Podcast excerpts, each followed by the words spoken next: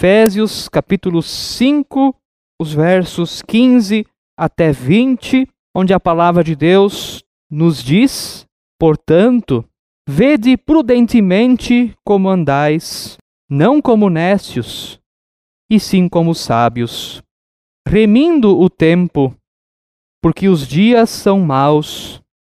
Por esta razão, não vos torneis insensatos, mas procurai compreender qual a vontade do Senhor.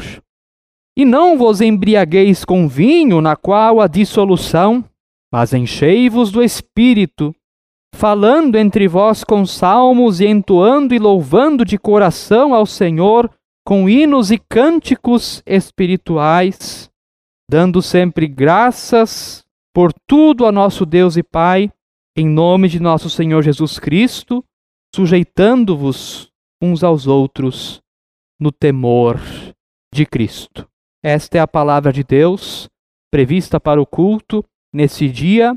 As palavras do Senhor são palavras puras, como prata refinada numa fornalha de barro, purificada sete vezes, nos diz o Salmo 12, verso 6. Que a graça do Senhor Jesus Cristo, o amor de Deus o Pai e a comunhão do Espírito Santo estejam conosco. Amém. Amados irmãos, amadas irmãs, o amor de Deus é abundante o suficiente para transformar uma cidade. O amor de Deus é abundante o suficiente para transformar uma cidade. Quando o amor de Deus começa a afetar uma cidade, os cidadãos daquela cidade começam a entender o amor de Deus, a viverem o amor de Deus e vão passando o amor de Deus a mais cidadãos, e quanto mais cidadãos creem no Evangelho, ainda mais cidadãos então são levados a crer no Evangelho, porque cada um faz sua parte de convidar alguém a fazer parte do maravilhoso projeto do reino de Deus. Isto é algo maravilhoso, que Deus ele não é contra a cidade, mas Deus usa a cidade.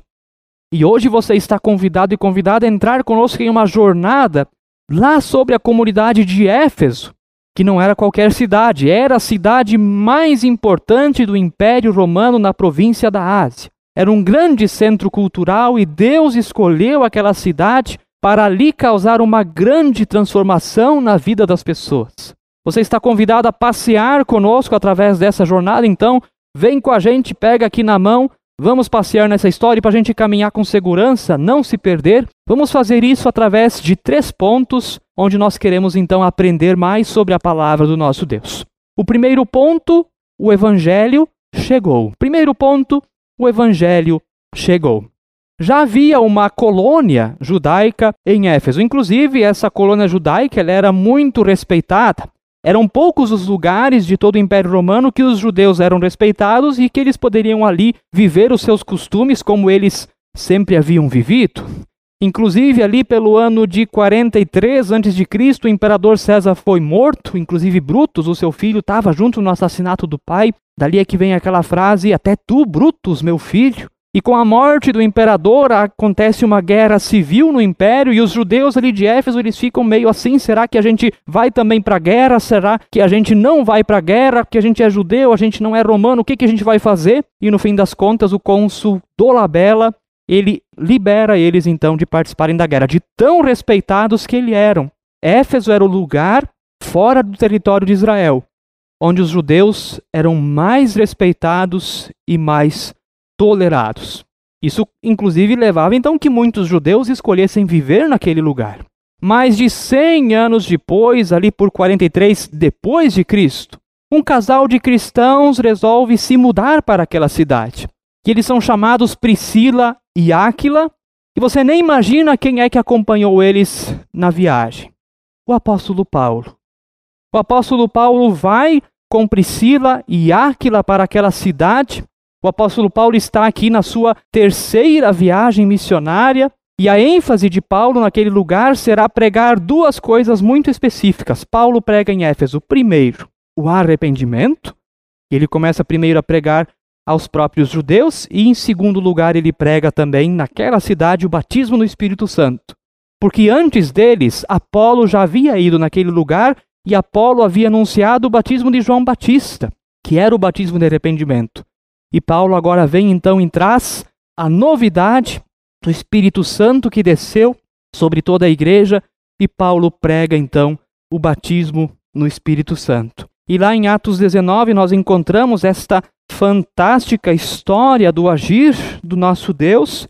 E Paulo, ele era uma pessoa muito inteligente. Paulo, quando ele queria pregar o evangelho, ele era muito estratégico, ele sabia onde fazer e como fazer. Olha o que, que nos diz, por exemplo, Atos 19:8.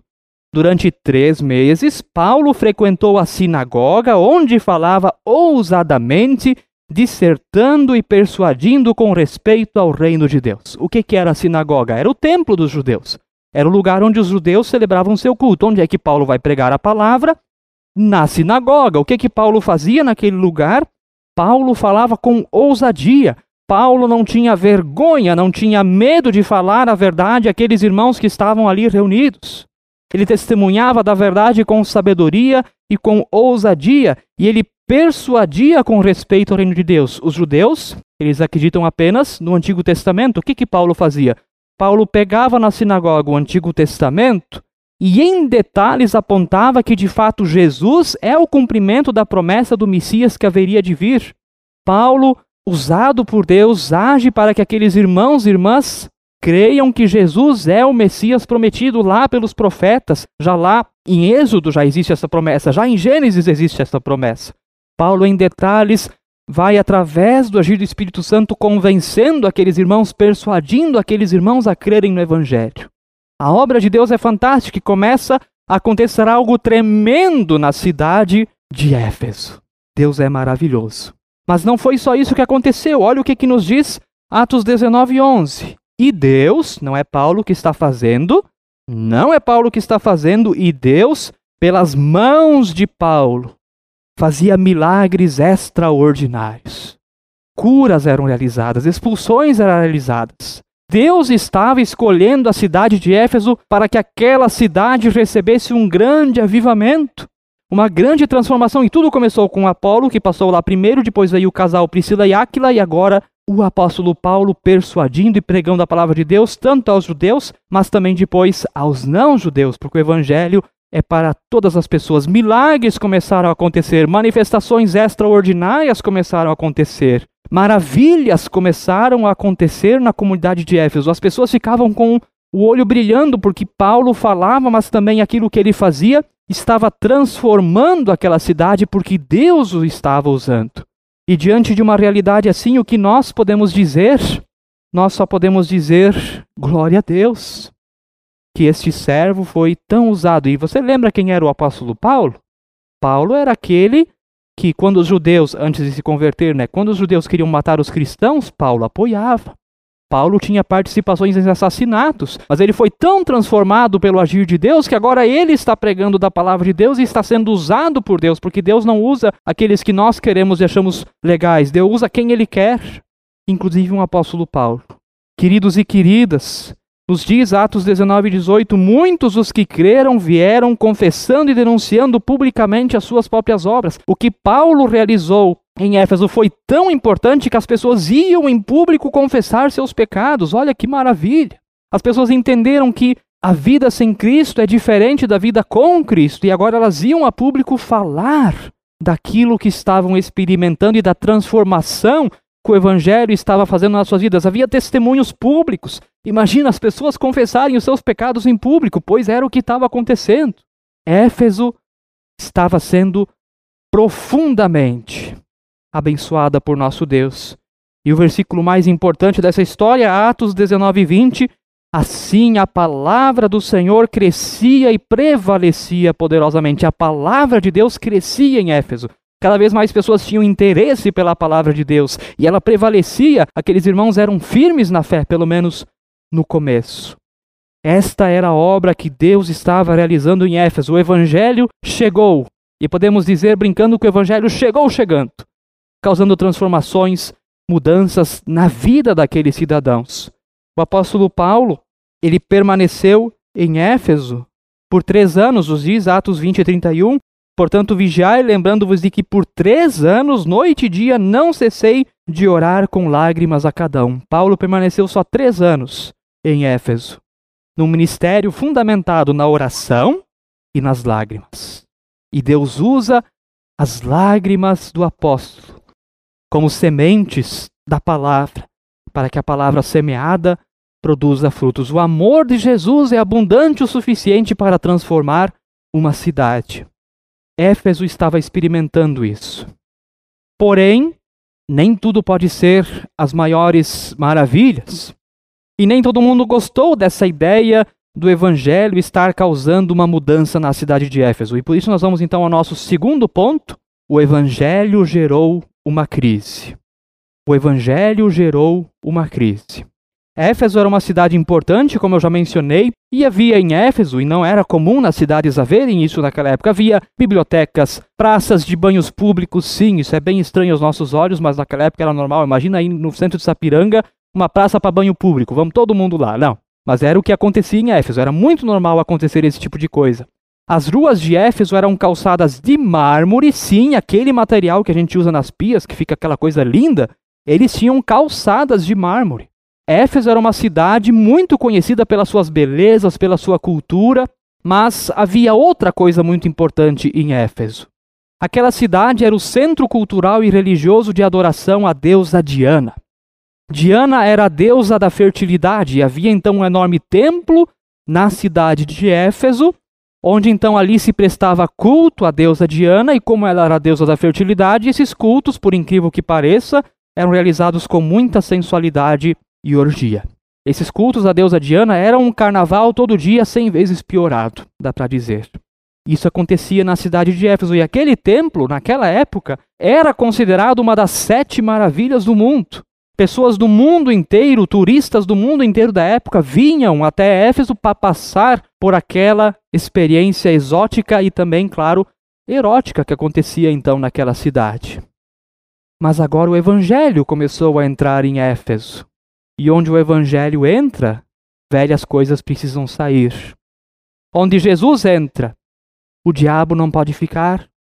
Onde o reino de Deus quer ser ampliado, ali o reino do mundo precisa sair fora. E foi o que estava acontecendo. Começou a se gerar uma crise dentro da cidade. Por quê? Porque havia muitas pessoas que tinham a sua prosperidade na venda de pequenas imagens da deusa Diana faziam essas pequenas imagens e vendiam, e inclusive muito da prosperidade de Éfeso, muito da economia de Éfeso prosperar vinha da venda dessas imagens. E os vendedores dessas imagens começaram a entrar em crise porque eles viram que conforme o evangelho era pregado, os caixas deles diminuíam gradativamente. Um desses comerciantes era o Demétrio, ele era um ourives, alguém que mexia com prata e com ouro, e ele então nos diz, Atos 19, 25, convocando juntamente com os outros da mesma profissão, disse-lhes: Sabeis que deste ofício vem a nossa prosperidade. E ele continua dizendo: E estáis vendo e ouvindo que não só em Éfeso, mas em quase toda a Ásia, este Paulo tem persuadido e desencaminhado muita gente, afirmando não serem deuses os que são feitos por mãos humanas. Paulo estava pregando a palavra. E o que, que a palavra diz? Não devemos adorar imagens e esculturas. Mas a venda de imagens e esculturas era o que sustentava economicamente a cidade de Éfeso. E agora? E esse Demétrio então convoca os da mesma profissão para então discutir o assunto. E ele diz então em Atos 19, 27, não somente ao perigo de a nossa profissão cair em descrédito, como também o de o próprio templo da grande deusa Diana ser estimado em nada, e ser mesmo destruída a majestade daquela que toda a Ásia e o mundo adoram. Era uma crise religiosa, mas também econômica. Então, aquele Demétrios, da mesma profissão, chama consigo também os cristãos Gaio e Aristarco, e eles vão aonde? No teatro da cidade discutir o assunto. Porque esse evangelho aí está atrapalhando a nossa vida. Os nossos bolsos estão esvaziando, nossa prosperidade está caindo. O evangelho então começa a fazer uma diferença, mas também gerar uma crise naquela cidade. Por incrível que pareça, no fim das contas, aquela reunião não deu em nada. Lucas, o historiador, registra em Atos 19 e 32, uns, pois, gritavam de uma forma, outros de outra, porque a assembleia caíra em confusão. E na sua maior parte nem sabiam por que motivo estavam reunidos. Queridos e queridas, no fim das contas, o escrivão da cidade foi lá, naquele pessoal que estava discutindo se o evangelho pode ser pregado em Éfeso ou não pode, como é que vai ficar. O escrivão da cidade foi lá e disse: Olha, Não é assim, vocês têm que fazer uma assembleia regular e daí decidir essas coisas. E acabou o assunto. O evangelho continuou a ser anunciado em Éfeso. Mas o que é importante disso? Onde o evangelho entra, as coisas não podem continuar como estão. Não que o evangelho seja completamente contrário à vivência cultural. Porém, o evangelho será sim contrário àquilo da cultura que não combina com a doutrina correta da palavra de Deus. E isso precisa ser avaliado. Isso também nós, como cristãos e cristãs verdadeiros e verdadeiras, precisamos avaliar. Quem vive com Cristo não vive os padrões deste mundo, vive os padrões estabelecidos pelo Evangelho, por mais escandalosos que eles possam ser no mundo em que nós vivemos hoje. Parece que a palavra de Deus está antiquada, certas coisas não podem ser faladas. Mas seguimos o Evangelho ou ao mundo?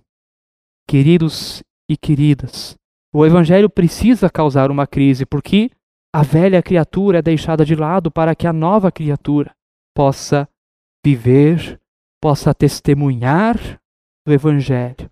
Talvez também nós possamos pensar o que nós vivemos como uma vida que não está de acordo com o Evangelho, que nós vivemos de acordo com o Evangelho? Ou será que nós vivemos como se Deus não existisse? Ou será que nós fazemos de conta que o Evangelho não muda nada, ou nós participamos desse negócio do evangelho porque é uma aparência de cristãos e de cristãs, mas que no fim, lá dentro, na essência, é oco. O que Jesus disse, Jesus disse palavras duras em respeito a isso. Ele disse para os fariseus, que eram os que se achavam os grandes religiosos, de aparência religiosa, Jesus disse a eles: sepulcros caiados. O que é um sepulcro caiado? É um sepulcro que bonito ele é por fora, por fora ele é lindo, mas por dentro é podre. Assim eram os fariseus. Linda aparência de cristã, mas lá dentro estava tudo podre. O evangelho precisa causar mudanças. Onde o evangelho é pregado, as coisas não podem continuar como estão. E era o que estava acontecendo em Éfeso. Deus estava realizando um avivamento naquela cidade, escolheu aquela cidade para isso, mas velhas práticas tinham que ser abandonadas não havia como o evangelho conviver com aquilo. E os cristãos entenderam isso, eles não compravam mais as imagens de escultura. Por isso os vendedores daquelas imagens estavam em crise, porque os cristãos não faziam parte daquilo. E aliás, Paulo é tão estratégico, que na verdade não é Paulo, Deus é tão estratégico, que Éfeso, eu já disse que era um lugar em que muitos turistas iam para aquela cidade, e ali aqueles turistas podiam ouvir o evangelho crer no Evangelho, receberem Jesus em suas vidas, e quando eles voltavam às suas cidades originais, lá eles podiam também anunciar o Evangelho, ali também Deus podia então fazer a sua maravilhosa obra de salvação. Isso não é maravilhoso? Você não acha isso maravilhoso? A partir de Éfeso, das pessoas, dos turistas que ouviam o Evangelho, eles voltavam e pregavam o Evangelho na sua cidade. Deus é maravilhoso. Éfeso experimentou isso. Mas daí vem algo completamente inesperado, e é o nosso terceiro e último ponto da pregação: o evangelho foi deixado. Antes, vamos lembrar os três pontos. O primeiro, o evangelho chegou. O segundo, o evangelho gerou uma crise. Terceiro, o evangelho foi deixado. Este é o motivo pela qual Paulo precisa escrever uma carta àqueles irmãos. Ele já não pode mais voltar lá, ele está preso. Logo ele será julgado, será condenado à morte. Mas então ele escreve uma carta àqueles irmãos, porque aquele vigor, aquela fé quente que eles tinham no começo, ao ponto de gerar uma crise na cidade, tudo isso esfriou. Foi lá o retiro de quatro dias, chegou na vida normal, o evangelho já não fazia mais parte, o evangelho é deixado de lado, aqueles irmãos se perderam do evangelho. Por isso, Paulo precisa então escrever àqueles irmãos a sua carta aos Efésios para lembrar aqueles irmãos da palavra de Deus, lembrar eles do Evangelho, lembrar eles da vocação deles. Nos diz, por exemplo, Atos 1, 18 a 19: Iluminados os olhos do vosso coração, para saberdes qual é a esperança do seu chamamento, qual é a riqueza da glória da sua herança nos santos e qual a suprema grandeza do seu poder para com os que cremos, segundo a eficácia da força do seu poder. Primeiro, chamamento na esperança. Qual é a esperança do seu chamamento? Vocês foram chamados, Efésios, não para viver o mundo, mas para viver o evangelho.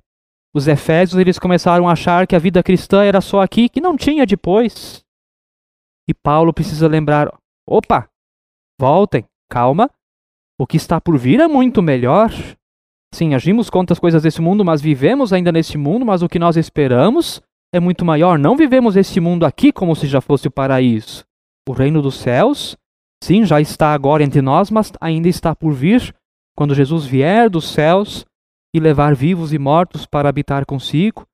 Paulo precisa lembrar eles de que eles foram chamados para crer na eternidade, não só nas coisas terrenas, para saberdes qual a esperança do seu chamamento, a riqueza da glória da sua herança, ou seja, eles estão conformados com as coisas desse mundo e nem imaginam as belezas e as riquezas que haverá nos céus, e qual a suprema grandeza do seu poder para com os que cremos segundo a eficácia da força do seu poder. Deus realizou algo maravilhoso em Efésios. Mas agora eles não querem mais, eles acham que fé cristã é isso, é viver este mundo, é viver as coisas daqui, e tá bom, e tá maravilhoso. Por isso, Paulo precisa lembrar eles como eles viviam antes do evangelho chegar em Éfeso. A palavra outrora aparece quatro vezes na carta. Paulo lembrando eles: ó, oh, antes vocês viviam assim, agora é de outro jeito. Ele nos deu vida estando vós mortos nos vossos delitos e pecados, nos quais andaste outrora, segundo o curso deste mundo, segundo o príncipe da potestade do ar, do espírito que agora atua nos filhos da desobediência. Efésios 2, 1 a 2. Antes eles viviam as coisas deste mundo. Agora eles receberam o evangelho, mas estão voltando a viver como viviam outrora. Antes do evangelho chegar, versículo 3: Entre os quais também nós andamos outrora, segundo as inclinações da nossa carne, fazendo a vontade da carne e dos pensamentos, e éramos por natureza filhos da ira, como também os demais antes do evangelho chegar, eles viviam a sua natureza, aqueles costumes que iam contra a palavra de Deus. O evangelho chega, transforma, gera crise, mas agora eles estão vivendo como se o evangelho nunca tivesse chegado em Éfeso. E versículo 11, portanto, lembrai-vos de que outrora, vós gentis na carne, chamados incircuncisão por aqueles que se intitulam, intitulam circuncisos na carne por mãos humanas, naquele tempo estáveis sem Cristo, separados da comunidade de Israel e estranhos às alianças da promessa, não tendo esperança e sem Deus no mundo. O que, isso significa? Antes vocês não eram povo de Deus. Só Israel era o povo de Deus. Quando o evangelho chegou, vocês fizeram parte do povo de Deus. Mas agora vocês vivem de novo como se não fossem povo de Deus. Queridos irmãos e irmãs, Efésios 5:8, pois outrora erais trevas, porém agora sois filhos na luz do Senhor, andai como filhos na luz. Antes do evangelho chegar, eles viviam em trevas, receberam a luz, mas agora estão voltando às trevas. Por isso, Paulo tem que escrever uma carta para chamar a atenção daqueles irmãos e irmãs. Então, nós chegamos ao capítulo 5, que é o texto que nós já ouvimos lá no início de tudo. Portanto, vede prudentemente como andais, não como necios, e sim como sábios, remindo o tempo, porque os dias são maus. Por esta razão, não vos torneis insensatos, mas procurai compreender qual é a vontade do Senhor. Tem duas coisas que estão conectadas aqui. Uma é a sabedoria, outro é os que são nécios. O que é alguém nécio? É a ignorância. Dizendo numa palavra um pouco mais forte, eu sei, mas é o que significa de fato, é a burrice. Andem como sábios, não como burros. Vocês experimentaram o Evangelho, vocês creram em Jesus, por que estão voltando à prática das coisas antigas? Administrem bem o tempo de vocês, não vos torneis insensatos, mas procurai compreender qual é a vontade do Senhor, nem de acreditar que aquela cidade que experimentou milagres, em que a palavra de Deus prevalecia e crescia, agora tem que ouvir isto aqui, de tanto que a coisa esfriou. Versículo 18: E não vos embriagueis com vinho, no qual há dissolução, mas enchei-vos o espírito. Isso não significa que a palavra de Deus seja contra a bebida alcoólica. Que verbo nós temos aqui? Não está o verbo beber, está o verbo embriagar-se, que é outra coisa, no qual a dissolução, o que é dissolução? Dissolução significa uma conduta vergonhosa. Os irmãos de Efésio precisam ouvir que aquilo que eles bebem, e o vinho já era alcoólico naquela época, ali precisa haver um limite, eles precisam saber o limite que eles têm. Qual é o limite disso para não causar vergonha não só a si mesmos, mas causar vergonha ao evangelho, porque eles se dizem cristãos, mas quando vê, estão lá bêbados, causando vergonha à palavra de Deus.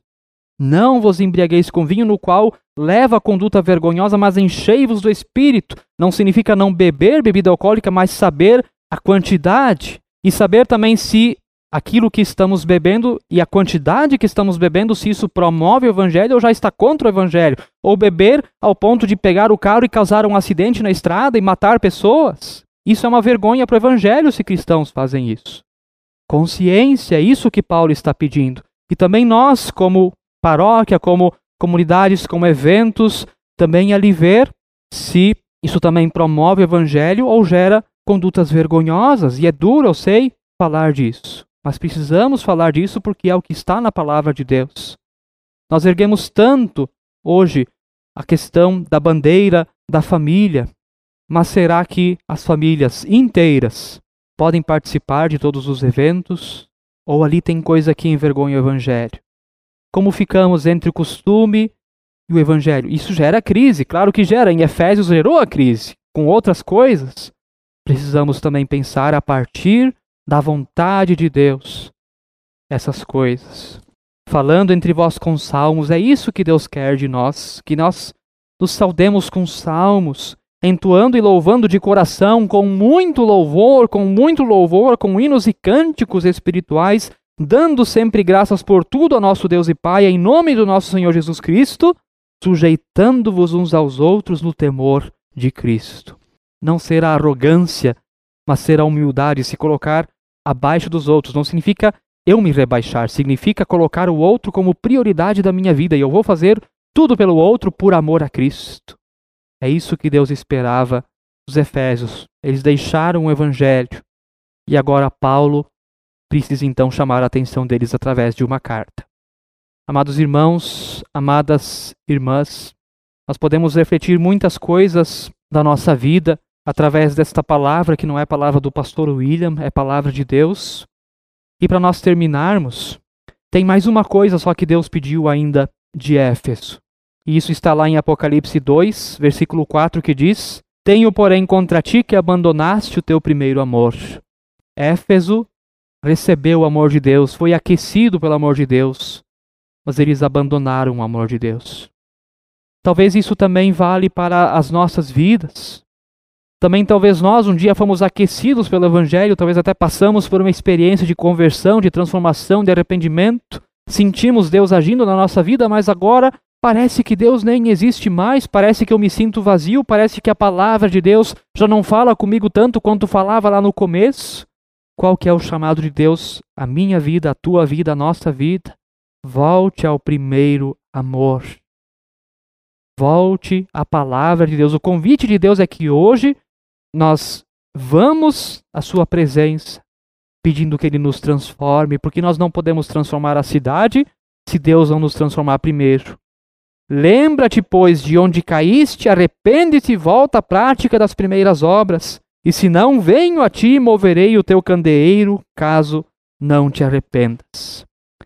Deus dá o ultimato a Efésio. Lembra onde você caiu e muda, senão a luz que eu coloquei sobre vocês vai ser apagada. Essa é a palavra que Deus diz a nós hoje. Palavra dura, eu sei, muito dura, para mim também. Eu também, quando eu li esses textos e fui aprendendo da palavra de Deus e fui buscando ali todos esses detalhes sobre Éfeso, a gente fica chocado. Mas a palavra de Deus, ela de fato, ela choca. Queridos e queridas, talvez também nós, como paróquia, como comunidades, já tivemos pontos mais altos da história. Temos aí a história registrada para falar disso. Será que hoje nós ainda somos relevantes para a cidade de Sapiranga? Não só nas obras sociais. Isso sim, ali nós fazemos muita coisa, graças a Deus e glória a Deus. Mas no testemunho do Evangelho, se nós não existíssemos, faria falta. Deus quer usar a nossa igreja para transformar Sapiranga. Nós estamos nos bairros 7 de setembro e Amaral Ribeiro porque Deus quer nos usar para causar mudanças nesses bairros. Mas primeiro precisamos ser transformados. Primeiro precisamos ser mudados. Primeiro precisamos assumir um compromisso com o reino de Deus. E hoje você está convidada, convidado a assumir este compromisso. Permita que Deus mude a sua vida. Isso pode doer um pouco. A gente está habituado a certas coisas que não concordam com o Evangelho. Muitas coisas. Talvez horóscopos. Sim, que é o horóscopo? Eu creio que os astros coordenam minha vida, não Deus. Não tem pior forma de ateísmo do que acreditar em horóscopo. E assim nós podemos olhar tantas coisas que não combinam com a palavra de Deus. Hoje é o dia da avaliação e dizer: não, eu quero servir e quero um compromisso com Jesus, mas eu não consigo sozinho. Transforma a minha vida, Senhor. Eu quero trabalhar mais pela comunidade, as duas. Quero trabalhar mais no teu reino. Quero contribuir com o teu reino, com o meu tempo, com o meu talento e também com o meu tesouro. Eu quero voltar ao primeiro amor. Essa é a palavra de Deus a nós hoje. Que nós sejamos comovidos e movidos pelo Espírito Santo a dizer sim a esse convite. Porque é essa resposta que muda se nós viveremos no reino dos céus, onde o melhor está por vir, ou não. Que Deus nos dê sabedoria para responder a isso, e Deus ele pode tirar o nosso coração de pedra colocar no, nosso, no lugar um coração de carne, um coração transformado, um coração regenerado, onde nós podemos ser corpo, ser família cristã, sujeitando-nos uns aos outros, bem ajustados. O amor de Jesus é abundante o suficiente para transformar uma cidade. Que recebamos um novo coração, que sejamos instrumentos nas mãos de Deus para Kim Sapiranga fazermos diferença em nome de Jesus. Em resposta a tudo que nós ouvimos, quero convidar a nós confessarmos o Deus que nós cremos e fazemos isso com as palavras do Credo Apostólico, dizendo: Creio em Deus Pai Todo-Poderoso, Criador do céu e da terra, e em Jesus Cristo, seu Filho unigênito, nosso Senhor, o qual foi concebido pelo Espírito Santo. Nasceu da Virgem Maria padeceu sob poder de Pôncio Pilatos, foi crucificado, morto e sepultado, desceu ao mundo dos mortos, ressuscitou no terceiro dia, subiu aos céus e está sentado à direita de Deus Pai Todo-Poderoso, de onde virá para julgar os vivos e os mortos. Creio no Espírito Santo, na Santa Igreja Cristã, a comunhão dos santos, na remissão dos pecados, na ressurreição do corpo e na vida eterna. Amém.